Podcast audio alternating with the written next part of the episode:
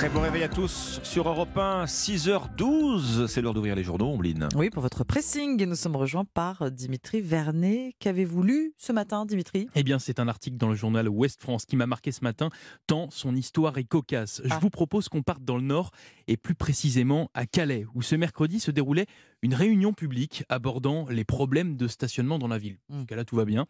Pour ce faire, la maire Natacha Bouchard et la police utilisent l'outil de navigation virtuelle Google Street View afin d'identifier et surtout eh bien, d'imager les différentes situations problématiques.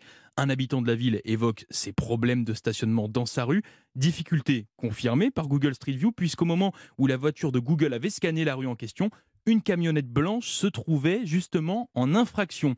Et le tournant de l'histoire, Hmm. il est là, puisque Natacha Bouchard, la maire de la ville, demande au chef de la police municipale de procéder Ah, immédiatement Sur le champ, ouais. sur le champ à la verbalisation de la camionnette. Mais sauf qu'il y a un problème. Ah bah Vous oui. en doutez bien, dans Google Street View, les images ne sont pas en direct. La consigne est donc accompagnée de rire dans la salle de réunion, puisque les images ont été captées eh bien, il y a plus de deux ans. Ah oui. La maire de Calais a donc dû se résoudre à passer l'éponge pour ce stationnement Eh interdit. oui, c'est pas de la vidéosurveillance, Eh oui. c'est Eh un- instantané figé dans le temps. Même si Google renouvelle Oui, régulièrement, renouvelle euh, régulièrement, mais certaines bon, portions, mais- deux ans, je pense Bon, que oui, c'est ouais. proscrit. hein, Ouais. euh, ce- Oui, a priori, oui. Ouais, ouais, Je oui. pense. On les voit passer d'ailleurs, les voitures, avec euh, la caméra sur Oui, le c'est ça. Oui, Mm. de temps en temps, effectivement. Euh, et nos visages sont floutés, hein, Bien sûr, bien sûr, la- notre vie privée est respectée. Bon, Ombline, votre sélection ce matin. Un nouvel article de Libération qui nous présente en détail une petite bestiole. C'est une, euh, une fourmi, elle est toute petite, elle est de couleur euh, orange, la fourmi feu, voilà, un nom absolument majestueux. c'est effet waouh, garantie fourmi feu, c'est vachement sympa.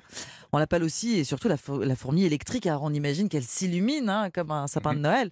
Bon, alors pas du tout, hein. électrique, c'est en référence à la décharge douloureuse que provoque l'une de ses piqûres. Aïe. Elle est pas sympa du tout, euh, la fourmi euh, électrique, ni la fourmi feu d'ailleurs, c'est pareil.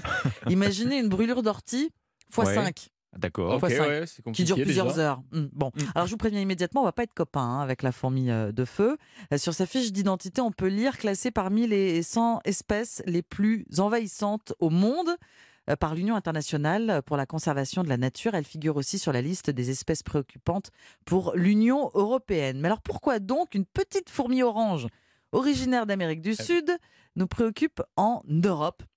Eh bien parce qu'elle a été observée pour la première fois en France à Toulon Oh dans le. Var. Y est, elle débarque. Voilà donc une fourmi problématique, c'est ça.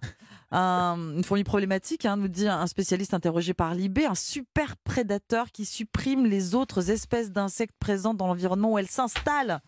Car oui, elle s'adapte très très bien et désormais au climat méditerranéen. Écoutez ça, observez en Nouvelle-Calédonie, on n'entend plus les grillons et les cigales. La fourmi électrique tue avec son poison. Il y a péril en la demeure. hein. Toulon sans cigale, C'est-à-dire, elle a croqué ça c'est les- non. Hein. Toulon Ah oui, sans c'est vrai cigale, que c'est non. ouais, là, on, Elle, elle, tue, elle, tue, elle tue ce qui est. En fait, elle est, très, hein, elle, elle est très, très invasive. Ouais. Elle est dangereuse aussi pour nos animaux domestiques car sa piqûre peut provoquer des cas de cécité voilà, chez les chats et chez les chiens. Comment est-elle arrivée là, cette fourmi électrique?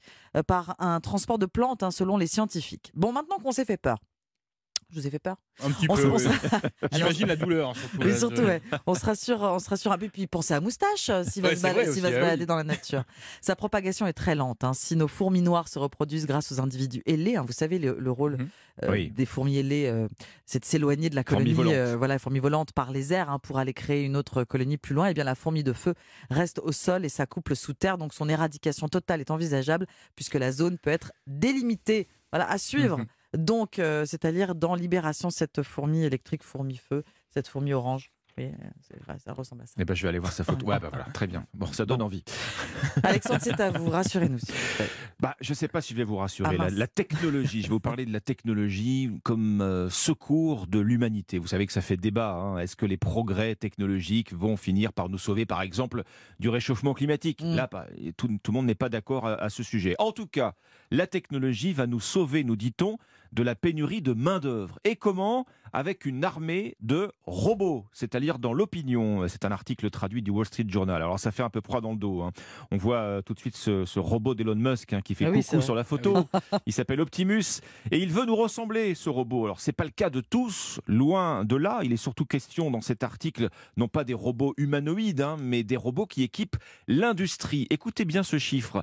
Un demi-million de robots ont été installés sur la planète l'année dernière, la moitié en Chine. C'est un record absolu. hein.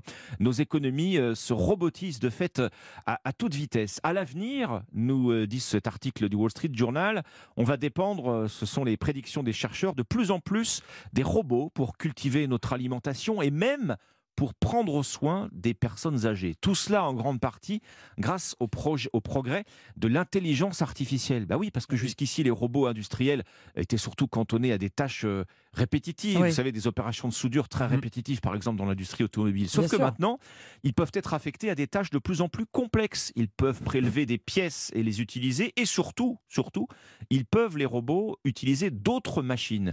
Jusqu'ici, le recours à l'outil, c'était le privilège de l'homme. Mm. Eh bien, désormais, les robots peuvent être programmés pour avoir à leur tour ce pouvoir d'utiliser un outil.